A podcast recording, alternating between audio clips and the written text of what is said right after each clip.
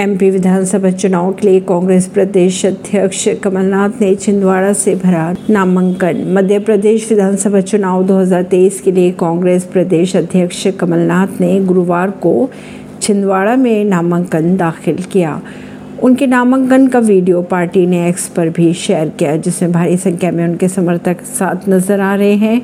सांसद नुकुल नाथ ने एक्स पर लिखा है कि मुझे पूर्ण विश्वास है कि इस बार छिंदवाड़ा विधानसभा को सिर्फ़ विधायक ही नहीं, बल्कि मुख्यमंत्री भी मिल जाएगा। परवीन सिंह नई दिल्ली से।